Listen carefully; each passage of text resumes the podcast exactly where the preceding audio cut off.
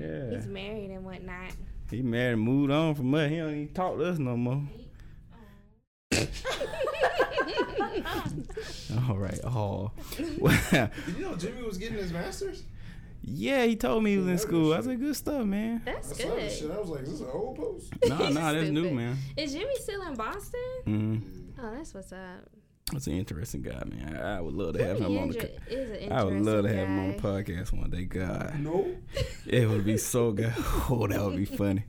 guy. Jimmy. Yeah, yeah, he's a cool guy. I went up there last year with him and his whole family. It was interesting. He's like, "Oh yeah, yeah, my her uh my fiance's mom stay with us." Jimmy's engaged? Yes, he gets Oh, that's he's, awesome. he's getting married this weekend. Well, I'm sorry. I didn't know. I haven't talked to Jimmy in a long time. He was like, Him uh, nor Scott. oh yeah, I ain't heard of Scott, but he was like, "Uh, yeah, yeah, uh, her mom stays with us."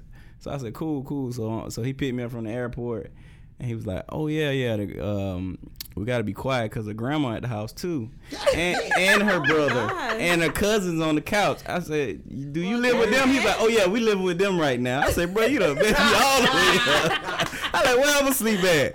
They're like, "We gonna figure something out, man." Well, you know, they, Pick a Jimmy, they, they Haitian, so you yeah, know, the like, Haitian, That's yeah. the only thing about that's well, that's like a good thing about other cultures. Their families, like they all stay together and help each other. Yeah. Right. Like, That's we could true. Just stay- talking about we that. could barely have That's dinner very at the true. house. Exactly. Our family start. Yeah. It's Yeah. funny you say that. Me and my family literally just had a conversation about that a couple of days ago. Um, because I have a coworker who's Laos, and her mom What is- lives what? with them. What She's from that? Laos. Southeast Asia. It's- Oh, yeah, okay. Southeast Asia. He's like, uh, don't know what that is. but yeah, she was telling us how her mom lives with her because her dad passed away. So it's a Mm. tradition that the the kids will stay with the parents until they get married, and then if one of the parents pass away, the parents, the the mom or dad, move in with the kids, whether they're married or not. Wow. I feel like that's that's how that should be. I, I want well, I want my mama to stay with me, but I Ooh. I gotta have a big enough house where it could be separated. Right. I love my even mama, see each but. I couldn't do it. Oh yeah, she going to But the if, home. your, if your mom was like like if your mom was No. like sick or something, you would. You, I mean, I, or you would you just pay for somebody? She to take care going Right. to a nice home. I'm gonna pay for a Ooh. Already, already, we already talked on Facebook about it. I say, Mom, you better stay in good health as long as you can.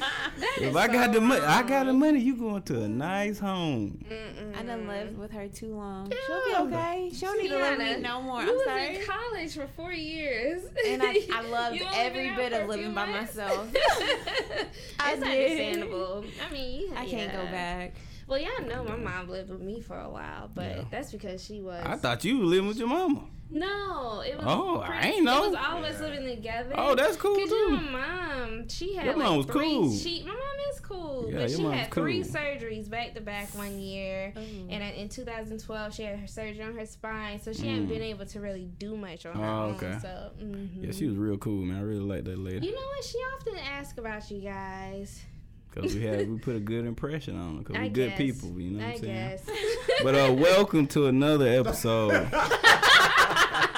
we got all of that recorded. Welcome to another episode Terrible. of Words with KB. Uh, I have my co-host here, Basic Logic. What up, dude? All right, we got two two very special guests gonna give us some real good information today. I hope. Uh, could y'all introduce yourself, please? My name is Tionna. My name is Julia. Tionna and Julia. So Julia, we know from uh, Fort Valley State University. Tut, tut, tut. Yeah, yeah, Fort Valley, Fort Valley. Don't Google that right now because we got some things going Please on. We got some things going on. We got a time. We're gonna work past this. Right, right, right. but we met at Fort Valley State University. Uh, she plays Zeta Phi Beta, and uh, we, we we members of Phi Beta Sigma. So that's how we we know each other. My first time meeting Tionna, right? That's your name, Tionna. I got yes, it right. that's right. My first time meeting Tionna, but um, we we been back and forth on some emails. I did a Mm-hmm. little work for him uh, a week or so back. Um, I actually messed up y'all second order. I gotta do it again. Oh my I gotta do it again. Kelvin. I messed it up. Mikey's I put the yeah, I put the wrong. I put CEO on the back of there. I gotta fix it. It's, It's okay. okay. Yeah, but I was rushing. I was like, I want to have it on the day while they're here, but I ain't. Yeah, I was. Yeah, I was It's It's okay. okay. I'm pretty not sad mad. about it. Yeah, I'm pretty sad about it. But um, but we're here to talk about this um this new organization that they have um helping children. Um, can y'all tell us a little bit about it? Uh, Nova Turian. Yes, Yes. Nova This Turian. I, I I've been mispronouncing that for a while, so we want to hear about Novaturient and how how you how what is it about? How did it start? That's what we want to know. Well, it started. I m- actually met Tiana like a year or so ago at Yep, a Super Super Bowl, Bowl. party. Super Bowl party. Yeah, Who's um, playing? Who, who, the- It was the Falcons and the Patriots Patriots. party. Oh, that's the one I I, mean, was yeah. crying at. I was Oh, a crowd. okay. I was actually happy. Remember? Because yeah. everybody She got was mad at me. Y'all were root for the Falcons? I was No. rooting for the Patriots. Okay. I'm a Saints fan. Who that? Dang. right. she in the wrong we place. were both in the wrong We, place. we trying to keep uh, listeners and Right. right. so we because we really weren't paying attention to the game, we actually started talking and we were sharing some stories and common interests. And we exchanged numbers that night. And afterwards, we talked a little bit afterwards, but then I hadn't heard from her in months. And December, she texted me. I was like, "Hey, you know, you've been weighing heavy on me. I just want to check on you, see how you're doing." And we started talking. And next thing you know, she told me she wanted to start a nonprofit. And I was like, "Hey, I've always wanted to start a nonprofit." And she was like, "Oh my gosh, so let's do it together." I said, "Okay, cool." And that's how it started. So the name Novaturient came from us trying to find names because it's so hard to pick a name that's not taken. Mm-hmm. So originally it was kids, K I D S, kicking insecurities and dominating self esteem. But that was taken, so we had to change it. So Tionna she went on Pinterest. Pinterest. She went on Pinterest and she found Novaturient and it means pretty much the power to change. Um, the, and or the desire to change, and we thought that would be a good idea because what we're trying to do with this organization is to um, take kids and try to I don't want to say mold them, but to help them deal with their traumas or any issues, internal issues that they're dealing with at the young age. So when they get older, it won't weigh so heavy on them. They won't go down bad, the wrong path.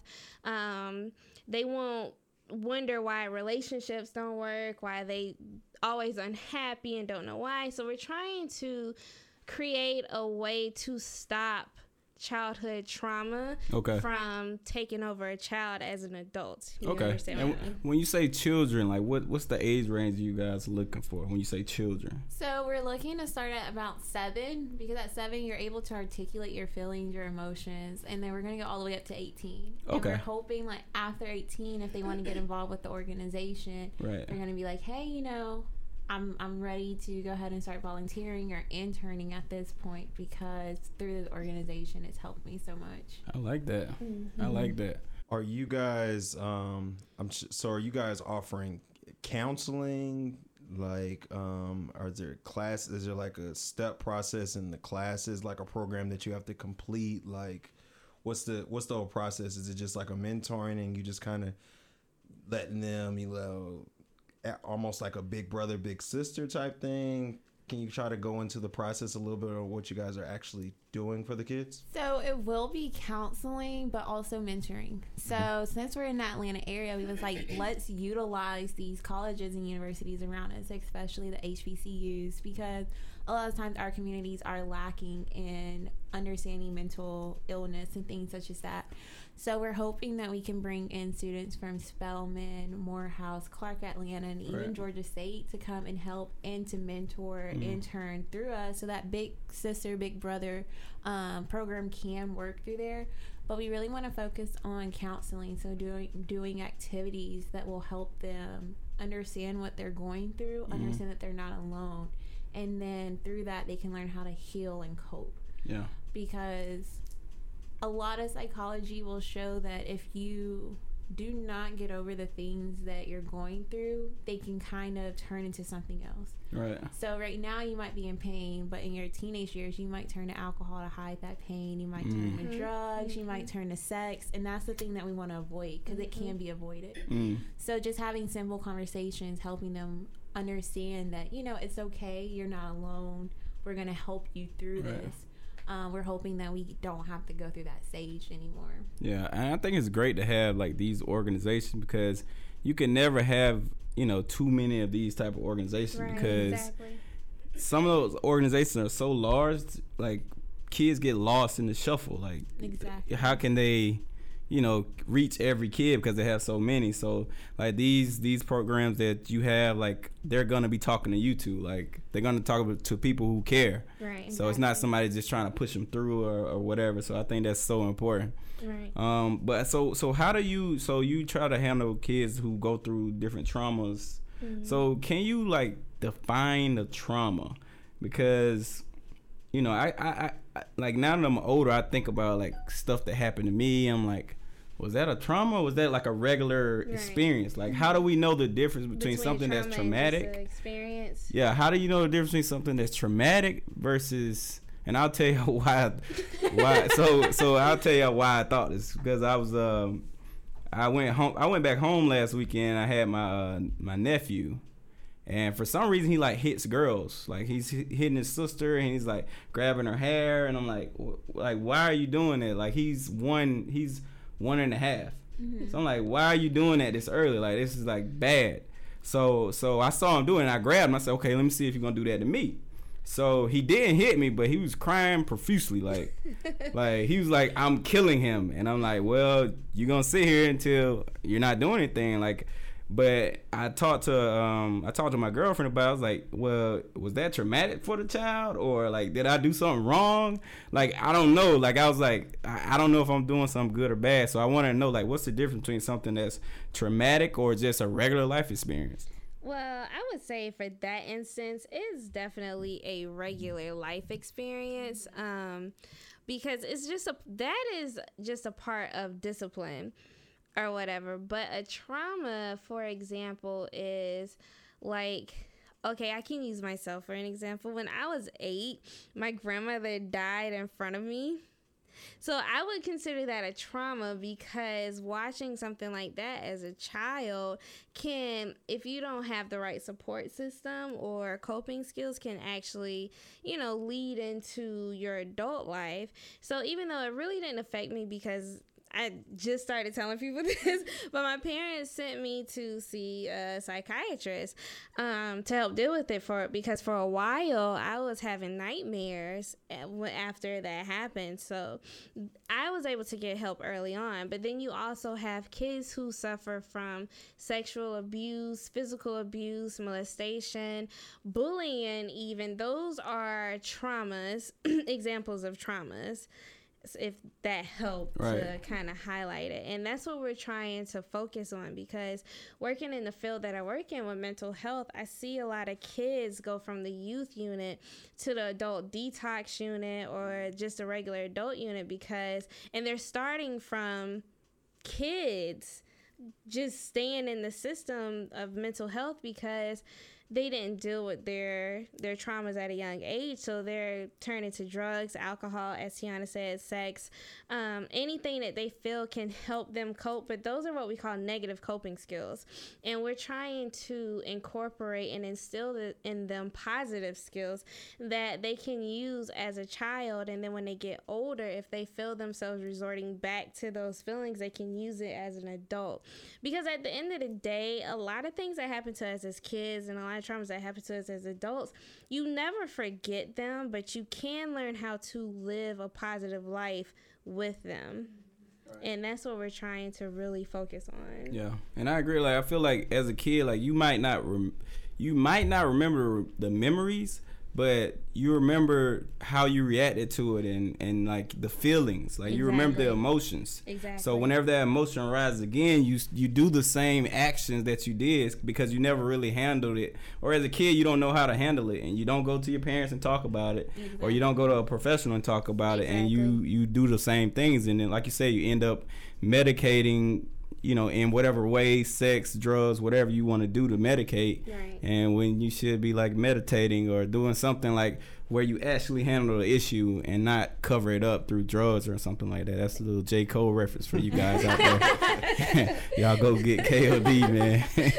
Kids on drugs. This is it fits perfectly into what you're talking about, man. Kids on drugs, like this is it, man. Like people going through traumatic experience and using weed to cover it. Like, oh, I need some weed this weekend, man. I had a rough week. Right. No, you don't need no weed, bro. You need to talk about what's going on. You know? Exactly. And then like a lot of people don't know, but those coping mechanisms only last so long. That's why mm-hmm. you keep doing it. And the thing that people also don't realize is it won't go away until you learn how to deal with what happened to you.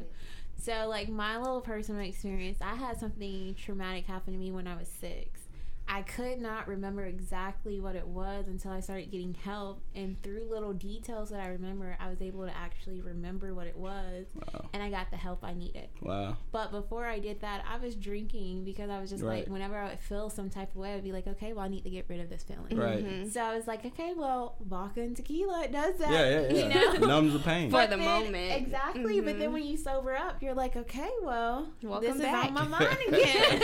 Still here. You know, I have two options now. I can drink again or I can deal with it. So we want to make sure that they're not just, you know, doing those mechanisms for a little bit Mm. because then you get into harder things Right. and you might not actually recover from that at all. Mm. Exactly. And so, yeah, it's hard. And do you think we run from the run from the pain like by using these substances because it's easy? Like why why do you think we resort to drinking when it's a problem or you know or weed or whatever these things like why do y'all think that happens? I personally think it happens for two reasons. One, yes, because it's easy, but two, I think it's also because of our environment. We're not taught to cope.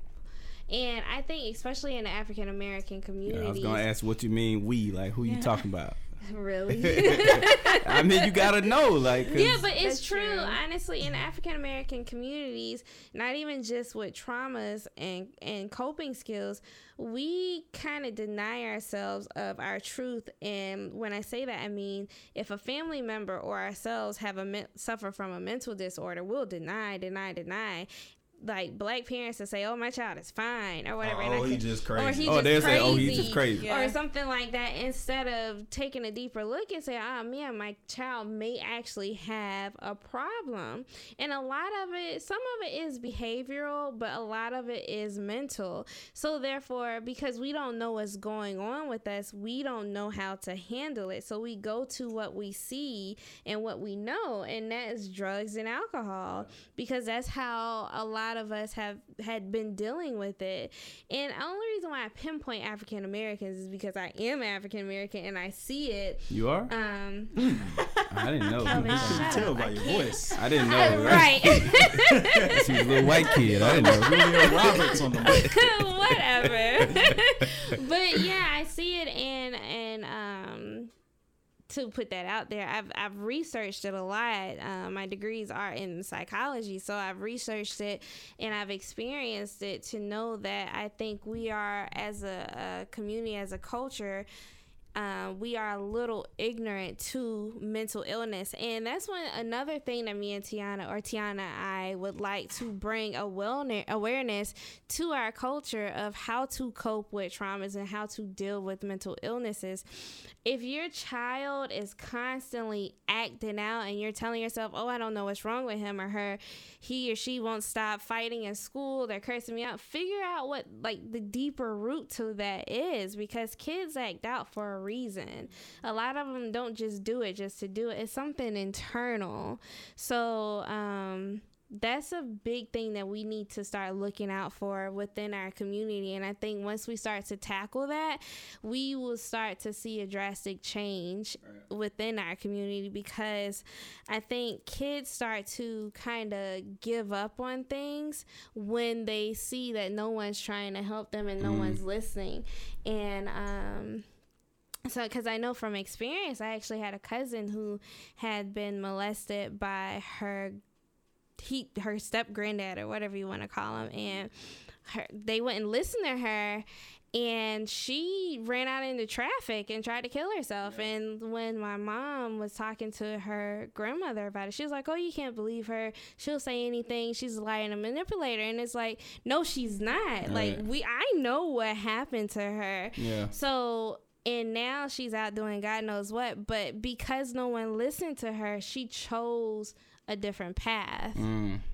and I think that's another problem within our community. We or people in general, not just African Americans, because it happened in other cultures as well. I think we need to start listening to, or people need to start listening to their kids. And then too, I think trauma, mental illness, all of these different problems and issues, they have such a negative mindset. You know, like Exactly. you hear it and you're like, oh, that's next. Like I know for the longest, I never told anybody what I went through because I was like, oh, he or she won't like me. They won't want to be my friend. Yeah. This guy's not going to want to be my boyfriend, knowing I went through all of this.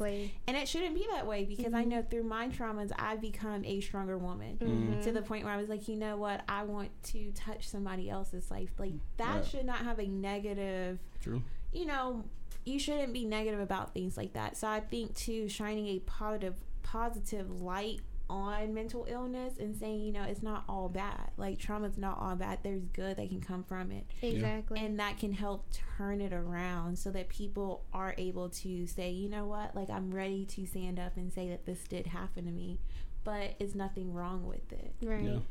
Yeah, I think people, like you said, people are like, they they use dismissive terms like crazy. Mm-hmm. You know, oh, you know, cousin cousin Craig crazy. Mm-hmm. Like it's something wrong, you know. But I, like you said, our community and white people are, are, are leaps and bounds ahead of us in like getting therapy. Like they will go get go to therapy. Like they will mm-hmm. send their kid to therapy. Oh, Whether it works is a different story, Yeah. but they will. Send They're a sinner. I mean, you know, they're probably quicker to, mm-hmm. to, to medicate them, like put them on mm-hmm. some drugs, and like, and that's still dismissive, right? They're just like. Yeah. numbing them, right? But Exactly. they still have the first instinct, oh, let me send them to therapy or something like that. Right. And we don't have that because of slavery and all this crazy The stuff and everything, Mhm. right? Exactly. So, um, do y'all think like uh, religion plays a part in this as well? Like people say, pray, pray on it. Oh, we're gonna pray, pray for Craig, Right. and that, that's not really like, you know, and that's not really like an action item. Y'all think does that play a part in the black? Because that's you know, religion is so strong in the black community. You think that that plays a heavy part in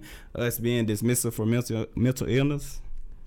I kind of feel like it can because you know, like you got that grandma that's like, "Oh, God wouldn't put you through nothing unless," and you know, like sometimes that's not what you need to hear. Exactly. You know, oh my gosh. It can it can make things worse because then now what happens when that child like who got raped now feels like God made that happen to them. They're not gonna turn to God. Exactly. You know, and so instead of saying God made you go through that, maybe you can say something like God is trying to teach you strength. Exactly. He's trying to build on you. Mhm. Instead of saying that he made that directly happen. Right. right. And so I do believe that religion, because re- religion, just like you said, it's so prominent in the black communities. Mm. But I feel like the way that we use religion sometimes is in the wrong manner. Right. Exactly. I agree. And we have to stop always trying to say, well, God's going to put you through this. He's going to get you through this. Because if you're not actively doing anything to help yourself get through it, you're not going to get through it. Right. exactly. You know, that's just Yeah. how it is. exactly. Yeah. I totally agree with that. Um, because well, what I went through a few years ago, um, like I kept trying not to get emotional, but I kept asking my mom, like, why did this happen to me? Like, what did I do or whatever? and after I actually came back to myself and. And, you know, I was praying, my family was praying over me.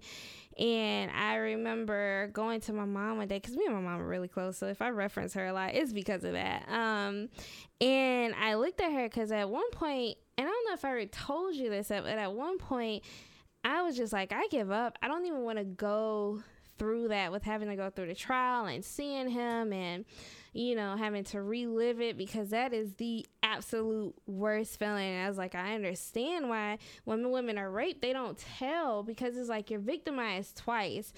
And it's like because you have the the defense attorney painting this negative image about you. So it's like why am i doing this when it's a possibility that he's gonna get off anyway?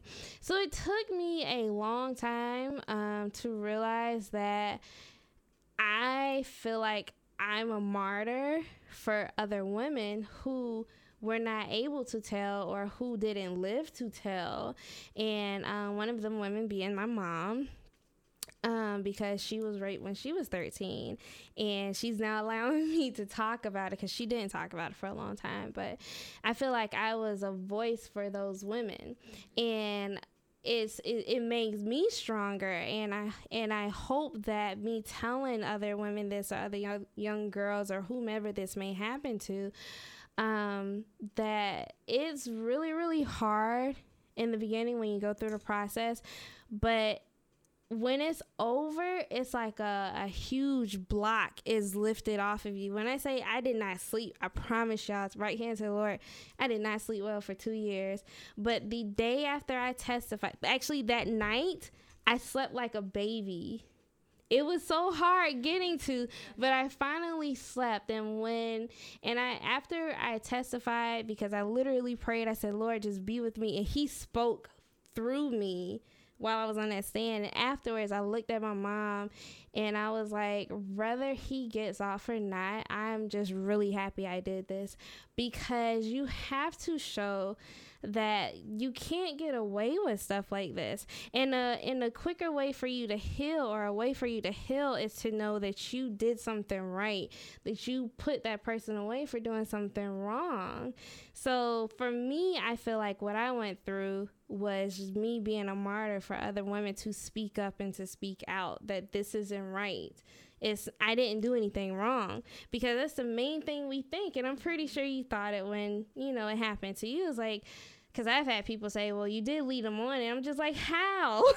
What did I do to make somebody want to do this Exactly. regardless of whether I did or not? I said no.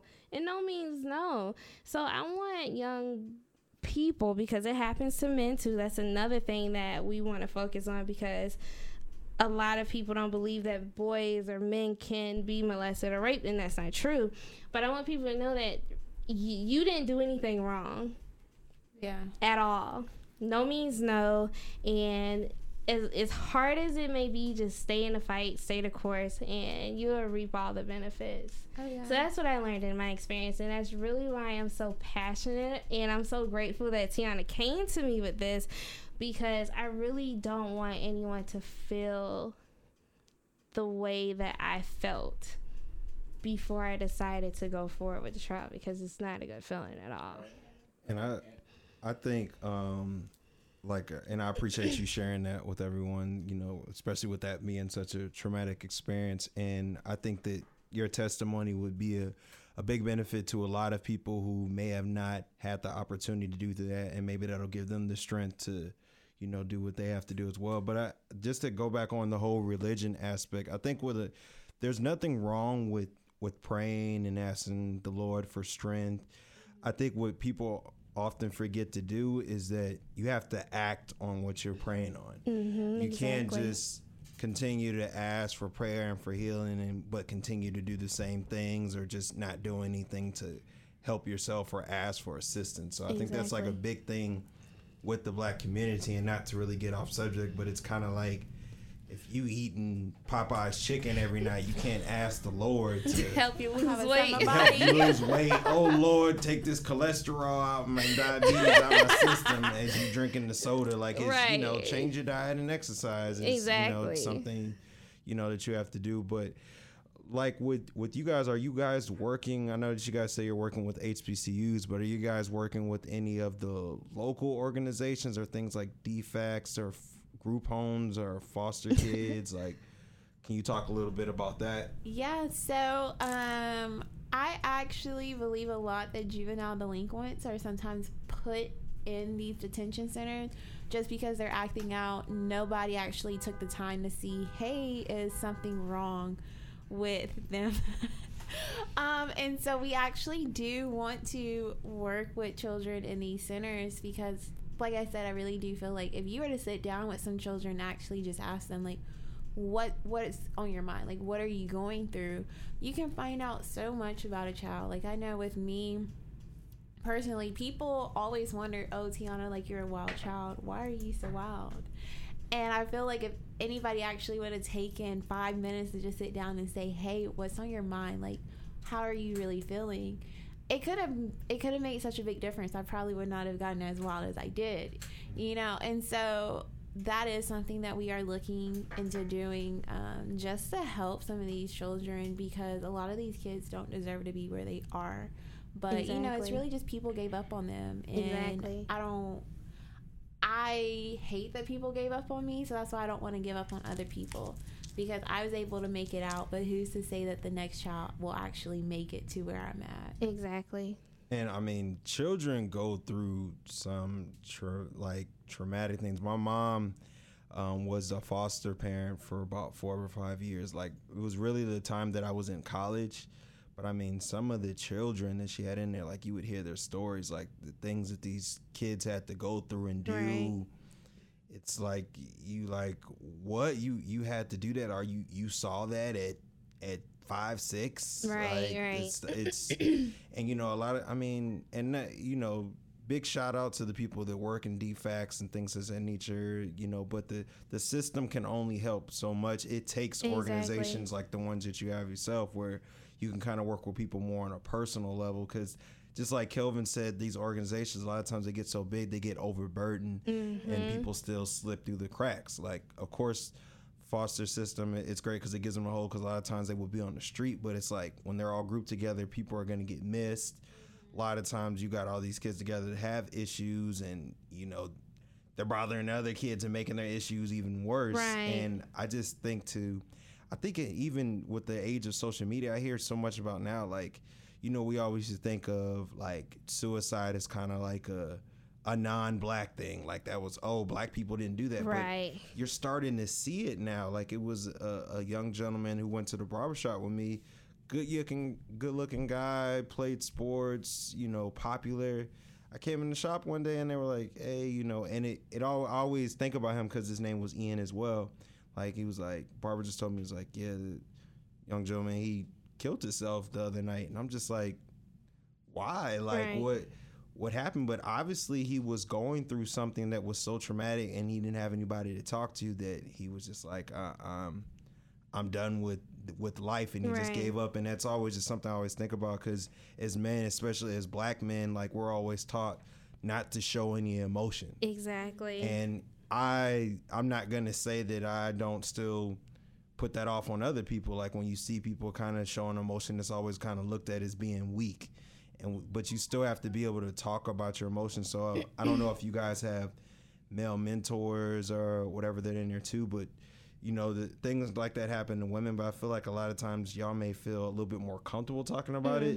But men is just like you have men that are 40 50 60 70 years old that still haven't talked about things that happened to them where they were four or five so um i mean uh, like i said as you guys grow and get larger like the men need just as much help as the women do right. Oh yeah, right. and it's crazy because I actually have a friend who is he's in his 40s and he reached out to me because I was telling him about the nonprofit and everything, and he was like, you know, I have so many different things that went on in my life that I could have benefited from this. Like he was raped as a child, and he was like, I used to laugh it off because I used to feel like, oh, men can't be raped. Like we're supposed to like sex. We're supposed to like, and it's like you you don't have to. You know, like I always tell him, I'm like, your feelings are validated.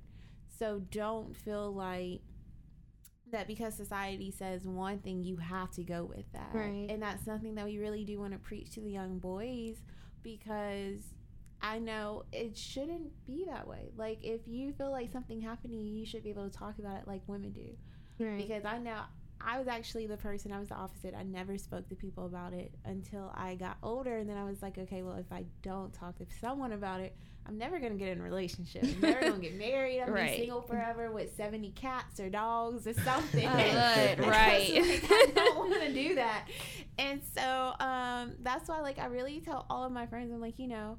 Talk about it and don't ever feel ashamed. And I even have to tell my brother that sometimes because I'm a military family. So my dad was like very strict. He was just like, "This, you don't cry, you don't say this, you know." But as I got older, I started to see, you know, like, don't pretend to be something that you are, aren't, just because you're trying to impress other people or Mhm. society says you should be this way, so you need to act like that. Like, you really have to be yourself because if you're not, you're gonna lose yourself. right. And once you lose yourself, it's so hard to find yourself again. And so hopefully, you know, this inspires people to live their truth, you know, be who you are. Um, don't be afraid to have emotions and act on those emotions. Yeah, and I, th- I think it's a, a, a continuous cycle. Like, Mm-hmm. you know, somebody hurt somebody because they were hurt, right? The, These predators just all of some of them aren't just born. Some people are just evil. Exactly. But these predators hurt people because they've been hurt Mhm. Yeah. for sure. That's you true. know, That's true. You know we we can't always just look at people as they're bad. Like what happened to them too. You know, Right, like that's right. that's how it happens. So um, we just have to be careful about that. And also like I was watching what what a season two of uh, Thirteen Reasons Why just came up. When, when you were telling your story, I'm like. That's that's how I was relating with it, right? Because Thirteen Reasons Why is kind of a similar situation where you know a girl had went through a bunch of trauma. She got raped a couple of times, and she went and told her the last straw was she. Spoiler alert! I'm sorry if y'all didn't see Thirteen Reasons Why. yeah, you didn't watch it, right? Because Is that the one with uh dark skinned chick from Friday, the sister Regina King? Is that with her? No. No. Thirteen reasons. What is that? I don't know what that is. She was I don't know talking what about on. Netflix, right? Yeah, it's on Netflix. Yeah, with Regina King. Somebody said Regina King's in it. Nah, nah, nah. Thirteen Reasons Why is about a I thought you girl were talking who. about another movie. Yeah, so it's about a girl who um she committed suicide, right? And the whole um community is like uh, going crazy about it. And she left these tapes to the people who who Hurt she her? believe yeah, the all the people who hurt her, who wrote who made her go to that decision, like sh- every tape is about them. So the the next to last tape was about her going to the guidance counselor and she told him everything. And he was like, "Well, at this at this point you just have to either deal with it or or tell somebody or and he's she's telling somebody right now, but right. and so basically, he was like, "You just deal with it." And he didn't try to push her. He didn't try to look into it or Right. anything, right?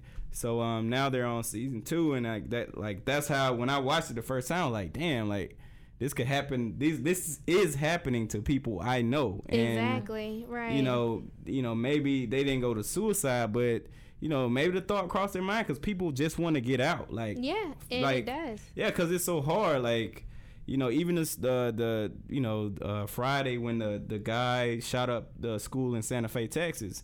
You know, and um, I was talking to my coworker about it today, and I was like, you know, why would he do that? You know, why why would you want to go hurt these people? You know, these you know why? You know, because most likely he was hurt.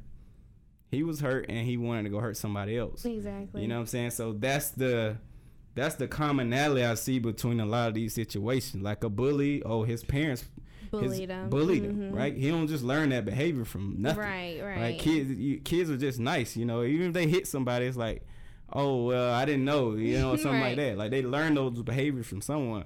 So um, I just you know I, I just people just usually like victimize, not victimized, but they just like, oh, he's evil or whatever. But, like think about like what they're going through and everything. Like it's imp- it's a cycle that just keeps continuing. So it's great for you to say, I'm gonna stop this cycle and help somebody. Right. and a lot of people don't do that. They just either be silent about it or they go hurt somebody. So it's great that you can come and take your strength back and take hold of everything and say mm-hmm. i'm not gonna let this dictate my life. And that's what people do with a lot of things. So i think it's great that y'all started this and it's just an amazing thing to have. Like i, I really love it even though i might say the name wrong though. You're fine. But then too, like one thing that I learned, I was in Africa, so I actually reached out to Julia when I came back from Cape Town. I was there for three months, okay and the one thing about trauma too is people become used. okay and what were you doing in africa can you tell us a little bit about that Yeah, so I was in Africa. I was at the Red Cross Children's Hospital, and I was actually this is when I was supposed to work in hospitals. I but um, I was working with children in the trauma unit mostly, but I was all around the hospital just helping them through what they were going through in the hospital. Mm.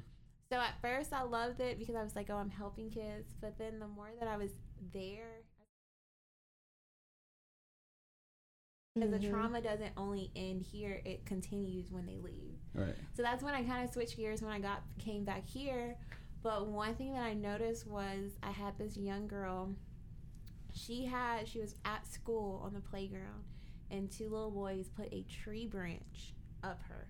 What the fuck? And she was smiling, she was laughing in the hospital, and I'm just like asking her, like, how are you feeling? And she was like, I'm used to it. Wow.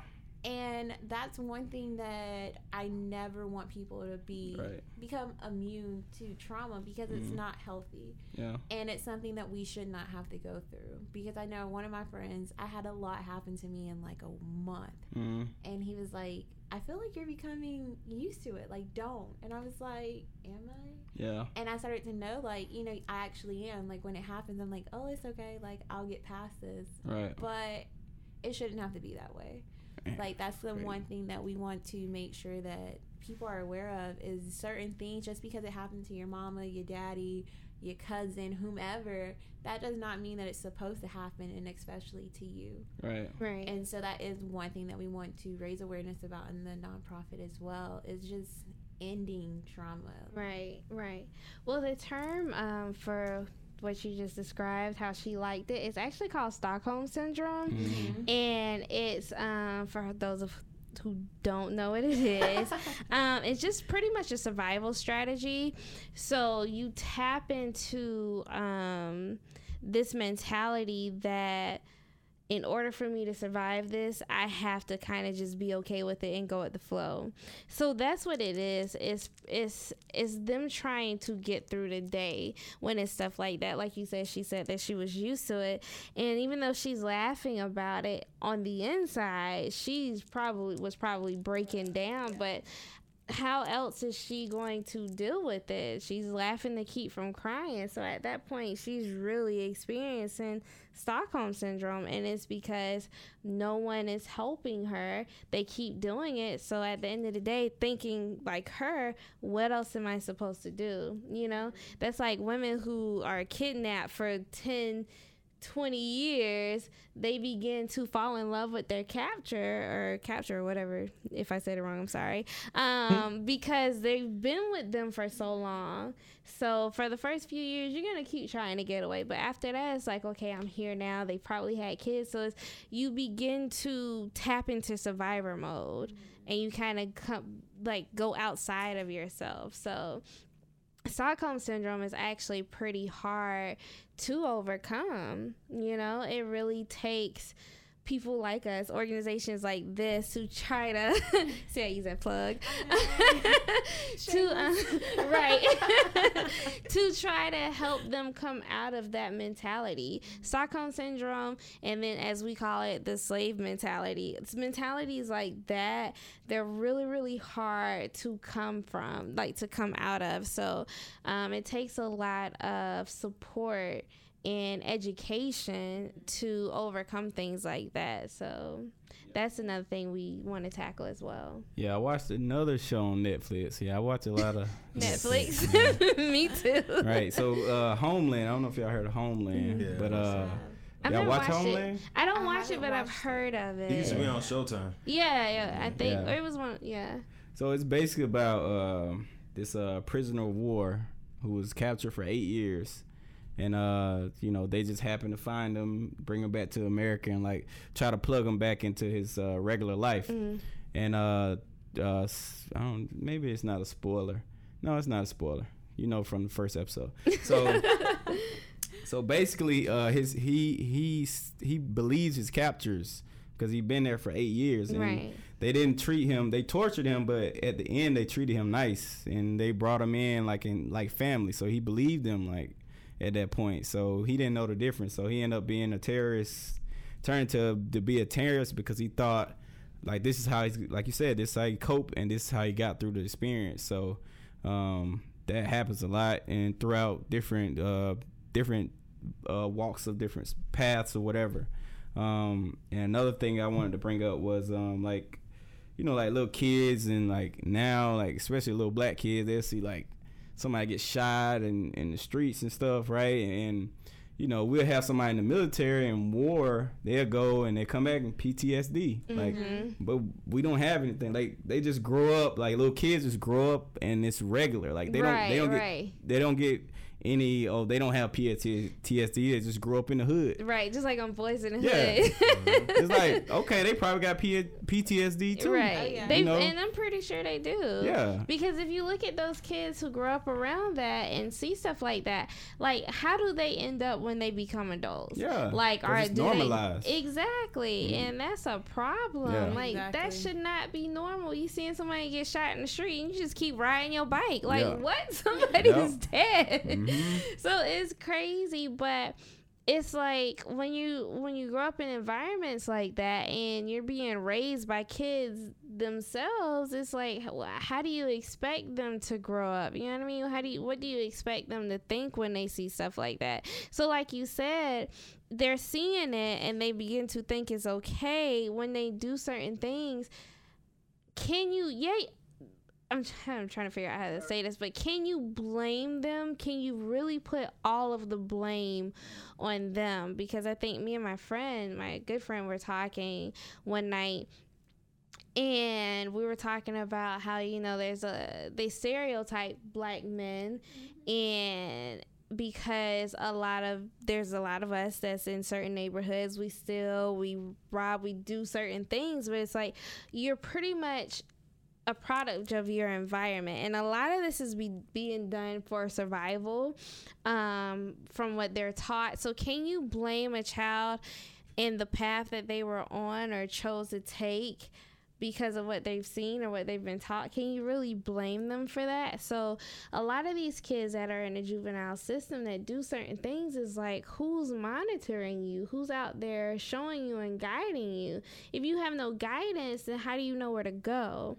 You know it's very it's like a select few that actually comes out and and on top if if if you may. Um that can come out and go to college and become you know successful is very few and it should be more and i think if if we can educate the kids as well as the parents because Tionna and I are actually with this organization. We want the parents to be as active as the kids. We're actually um, planning on having one on ones with the parents as well. We're going to try to do that as much as we can because parents need to know that they need to educate their children. Right. There's ways to avoid, you know, going to jail, getting killed because there's a lot of kids that are out there getting killed. There's ways to avoid it, but they won't know those ways if there's no one that's teaching them. Right. You know, and then they go to school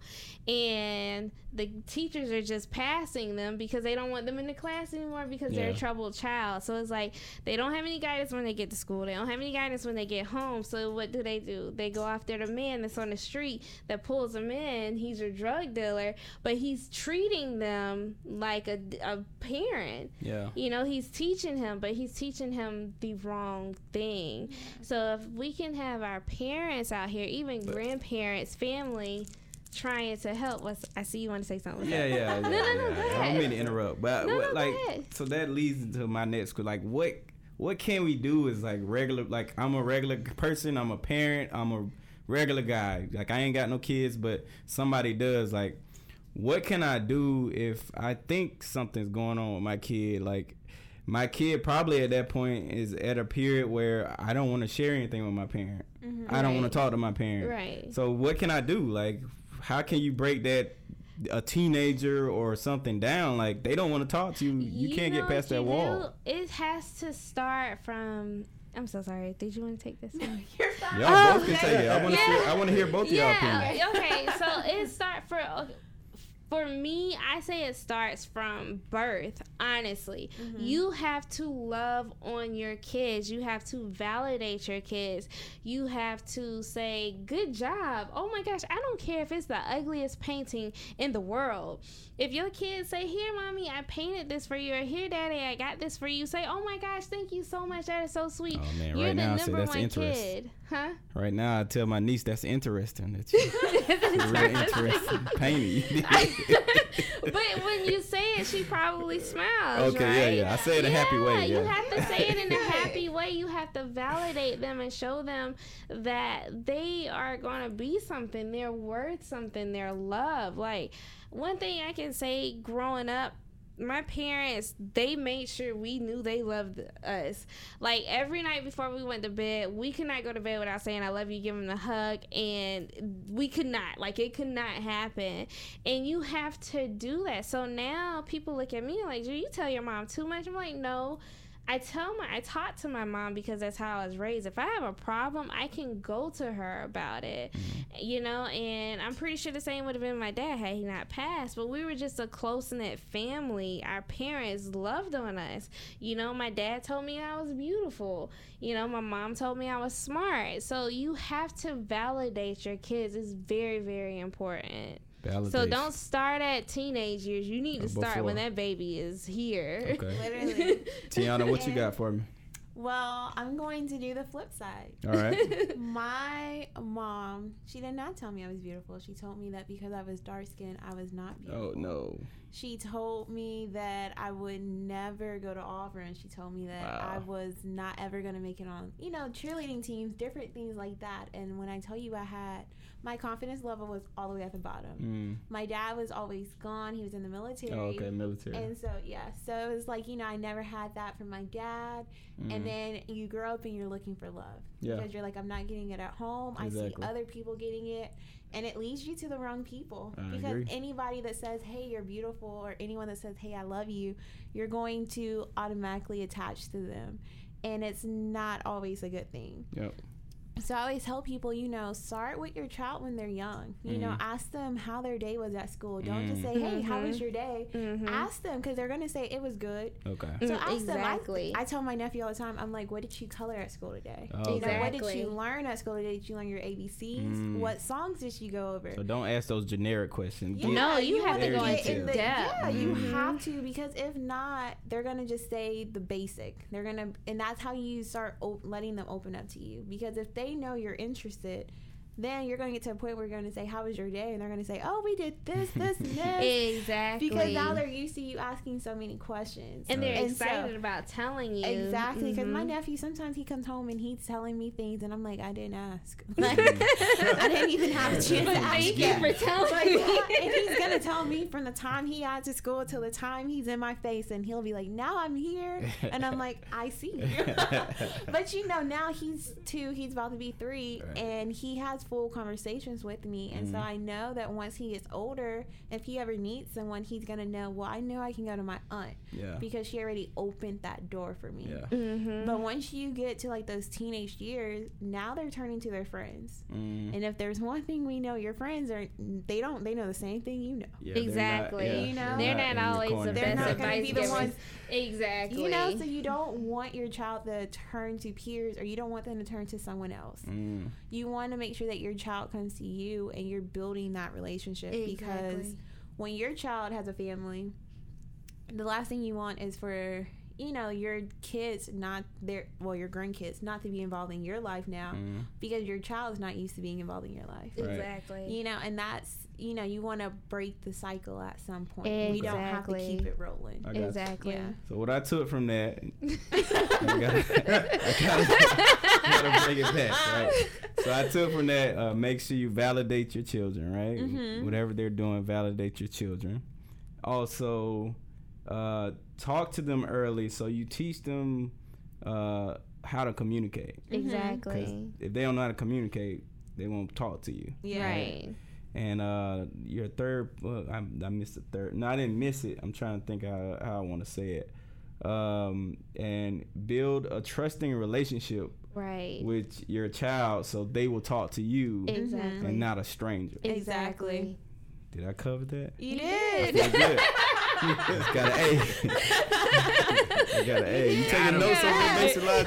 Oh, I, I'm over here. I'm, I'm so, just soaking it all. Yeah, in. you got, a, you got a little one you, you look out for, right? Yeah, yeah, I do. Yeah, I'm, so- I'm, I'm, a, I'm a stepfather. Yeah. Oh, Yeah, so, yay. I didn't So know I mean, yet. I, I guess Mhm. it's it's challenging for me as well because I didn't um, per se have a father figure in my life to really talk with, and the ones that were weren't always as positive. So I'm working with that as well because I don't really know how to the whole emotional connection, uh-huh. like as far as like being always being understanding, because it's like I'm on that more like tough love, like hey, you're a boy, you need to act this way. Right. And that's you know that's because you know that's how society you know has you like, hey, you're a man, you're not supposed to show any of this emotion, and that's how I was raised, and that's how you're gonna be raised. But kids are different now. I mean, they learn different. They're learning different things, so you have to raise them differently as well, and, and Exactly. let them feel more comfortable. You know that like our, that old school way of parenting, where it was like, you know,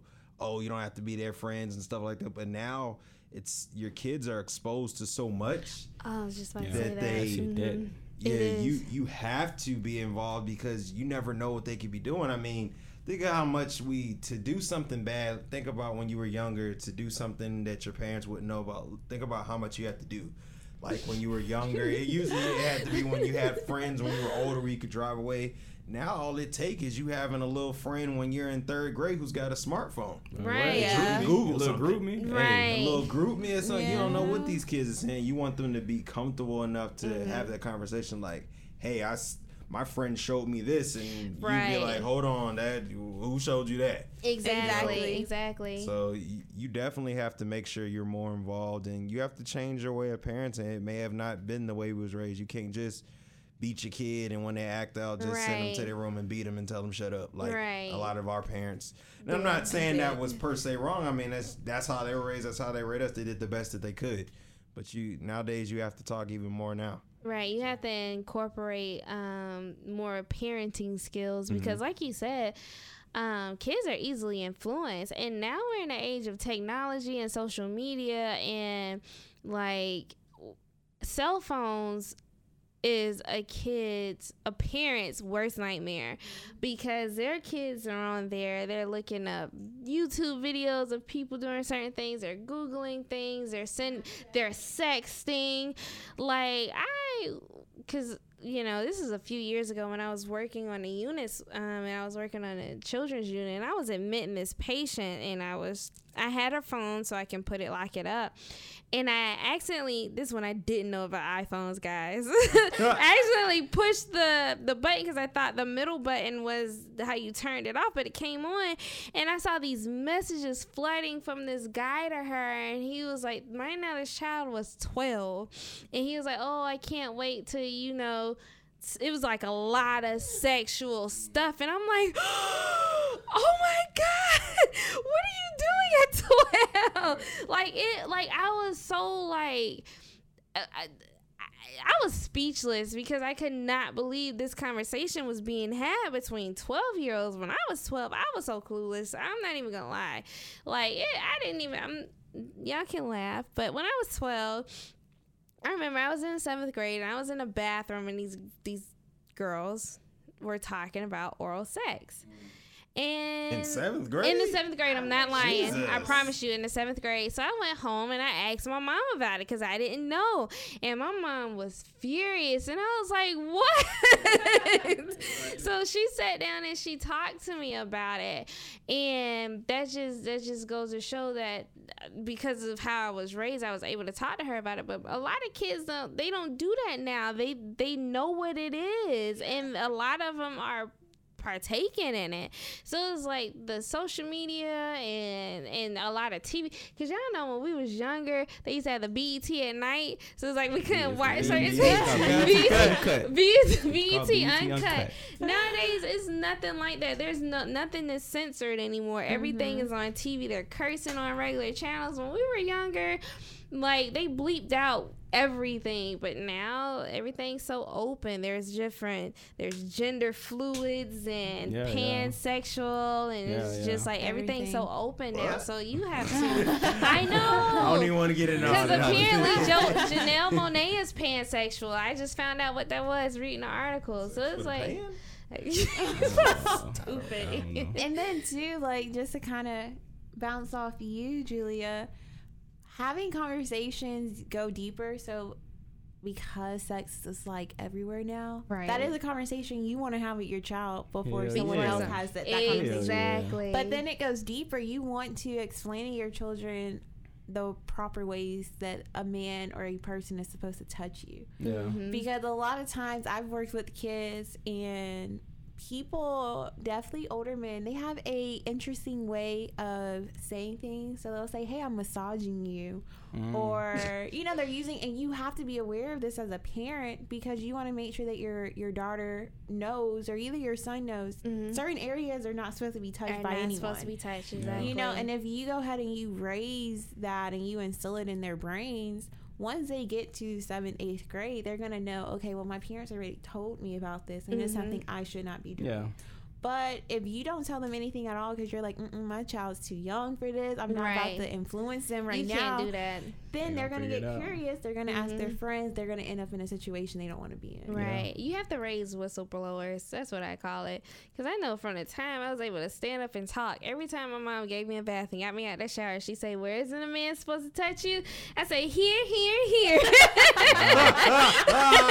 Because when that's Yeah. true, you Shout have out to. to mama. Yeah, she said, I don't care if it's your right. daddy, your brother, nobody, no man is supposed to touch you there. And I, and it to me, I'm like, man, when I get older, that's what I'm gonna tell my daughter Yeah. because Yeah. it's true. And so it was instilled in me Mhm. for the longest. So you have to raise whistleblowers. That's what I call them. Somebody you're gonna tell. They call you a tattletale, whatever. Say you're not cool.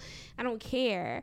You know, I'd rather my child be a nerd and in band and all these different clubs and out there going behind the school. It used to go down at band Hey, I was camp. in I'm band. saying, American Pie. like, Yeah, that's true. I was Yeah. in band, but you get what I'm saying. I'd rather Yeah. them tell me what's going on and inquire about things. Yeah. Even if I, when I have a teenager and they they feel like they're ready to have sex, come and talk to me about it. I know you may not be comfortable. For boys, definitely not. But for my Well, daughter, yeah, boys too. What you mean? no, Nah. no, no. Go to Not- your they're daddy not for gonna talk to me. that. I want them to What go to their mean, daddy why for that. Oh. Man, look, you need I to want a go boy to to go both. to his daddy. or little we boy. can sit down and talk to them together. But I feel Yeah. like, as uncomfortable as it may be, I think you should really talk to your parents because stuff like that, you kids want to be adults so bad, but they don't know the responsibilities that come with it.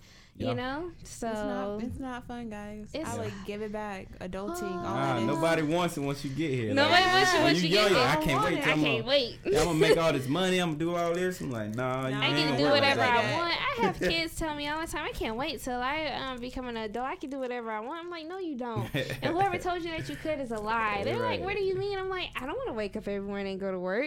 I don't want to have to pay bills. I don't want to be responsible, but I have to because I'm an adult.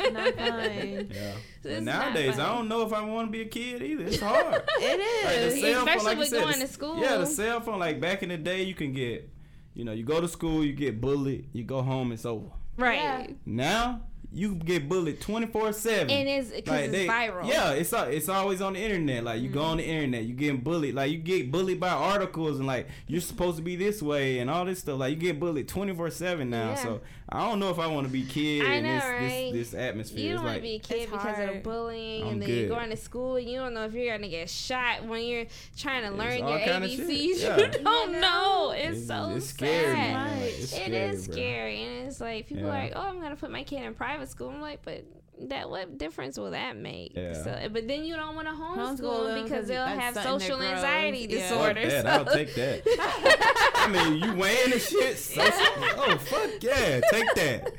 Uh, but uh, so how can uh how can everyone reach y'all, man? How can uh they reach Novaturient? Uh, how can they reach out to you guys? And So we have a website. You can go on www.novaturient.org. E N T I N C. You forgot the ink. Oh my gosh, I Number two, did. ink. It's okay. yeah, it's ink. Sorry, guys. oh, one more time, one more time. Get it out there. Get it out there. okay, so it's www.novaturientinc dot org. and so all of our information is on there. If you go to contact, both Julia and our emails are on there, so you can just reach both of us through there. Hey. All right, what about them social medias? Y'all got any? We do. What's what's give it give them to me. Facebook is um, Novaturient Inc. And then the same with Instagram. It's Novaturient Inc. as well. So follow us, like us, message us. Yeah, y'all really make sure y'all follow Support them, us. like them, um, share whatever they Donate got to coming us. out. Y'all got an event coming up, right? We do June 25th. Yes, we're still trying to find a location That's for all this event. That's all right. Tell but 'em about the event. The event is pretty much a sponsorship meeting. It's informational. Um, we're trying to one let people know who we are and what we're trying to do, but we're also trying to bring in funds so we're able to fund this endeavor. Um, we're trying to get as many sponsors as we possibly can, sponsors, partners, um, and it doesn't even have to be just monetary. It can be goods. We're accepting goods such as you know computers, um, down to office supplies. we Mm. really need everything. So, um, so this event is pretty much is gonna bring in sponsors and people who want to donate, and then also learn who we are. And even at the meeting, people can sign up to volunteer. So it's it's just pretty much getting to know Novaturient and the members of it so far. Yeah. If you wanna, And then there will be food and drinks. yes, there will be Hey, I'm there. refreshments. Oh, you see? Let me go ahead and say that. You ahead and come say and that. eat too. Right. But you know, we're also gonna have a three-year plan. So you know, a lot of people want to see. Okay, well, we know what you're doing, but what's the actual plan? Like Right. you have. So we do want to eventually expand. right. You know, it's not just problems here in Atlanta. There's problems all over the country. Right. exactly. And then we also want to. My personal goal is to go back to Cape Town. That's where the idea Right. Mm. Oh, came yeah. from, South- stem yeah. from. So I actually want to take it back there and help the kids there. Right. So, you know, just learning about what we want to do with it in the next coming years mm-hmm. because, you know, my goal is to have somebody here in Atlanta say, "Hey, I want to go to DC to go to Howard." right, right. But there's a center there. So if they Yeah, want to yeah. go, they want to volunteer, they want to intern, they want to meet the kids or if you know spring break things like that, you know you have somewhere to go if you need it. exactly. And so you can learn all about that. You can get to know me, Julia, and the rest of the board on a more personal level. Mm-hmm. You can ask questions. So it's going to be a fun event. Yeah, man, we're really excited about it. Yeah, it. this is a dope organization. Y'all gonna I'm gonna be plugging them all the time, man. Thank I'm gonna do what I you. can. Yeah, yeah, for Right. sure. Good to meet you too. Okay. Uh, but uh, we're gonna close this out, man. Basic lies. You got anything you want to leave us with, man? Oh man, hey, y'all, y'all, y'all gave all the jewels today, so I I just gotta say, y'all, y'all follow these two ladies, um, help with their vision as much as you can, and when you guys were saying with the contact information, I'm sure just any way people can help, like they can hit you up if they want to volunteer, Yes. if people want to talk um, about like different issues that they may be dealing with, because I know that you guys said you start at the age of seven, so but like the older audience that may have issues like is there like a age cap that you guys would be like you too old no, I mean, I think we will welcome the older adults. I think if we do um, do that, and I'm just going off the spot right now, so Tionna, if you agree, go with this. um, because it actually is a good idea. We can maybe have like once a week where um, we can do like roundtable discussions with older adults who want to have meetings. I think that would be nice. Um, although our our main focus is on the children, there are, as you said, a lot of adults who's go- who are going through it as well. So feel free to contact us or you know call well email us and um, we can discuss it. It's it's we're we really want to help everyone. So um yeah, that's actually a good idea. Thank you, Ian. Yeah, I like that. I like that. I do. So it's a rare time he has good ideas. So we're gonna uh, we got to record this. One. right. All right, uh, Julie, you want to leave us some some some last words for the people? Um, yeah, just follow us and contact us if you want to volunteer. We really love um, as many volunteers as we can possibly have. If you have a child or know someone who wants to be a part of the organization, just go on our website. Our again, our contact info is on there. Um, send us shout outs and plugs on social media. That is how the world the word gets around now. So. I shall leave you with that. All right, Tionna. Um. Well, first, thank y'all for having us on here. Yes, this has thank been you. great. Hopefully, we can problem. g- do it again. Oh, yeah, yeah, Right. for sure. um, for sure. And then, you know, just reach out to people that you know, really, because you never know what your best friend could be going through something and you have no clue. right. So definitely reach out to people, talk to people, be there for people. And then, of course, if you want to help out with us in any way, please do. All right, man. Uh, my my last words, man, is uh, mental health. Uh, it's a real thing. Mental illness is real. You know, uh, your strong friend. Check on your strongest friends, because Mm-hmm. who checking on them, right? you know, and uh, I mean, uh, especially with the environment we live in today, the the the climate of the world, and all these tragedies that's happening in America, like in our backyards, in our kids' schools. It's like this is not happening anywhere else in the world, but it's happening in America, Right. the yeah. greatest country in the world, quote, unquote. Quote unquote. You know what I'm saying? So uh, let's get out there and help help somebody. Like help somebody. I don't know what I can do to help, but I'm a I'm a help. You know, y'all sharing y'all story.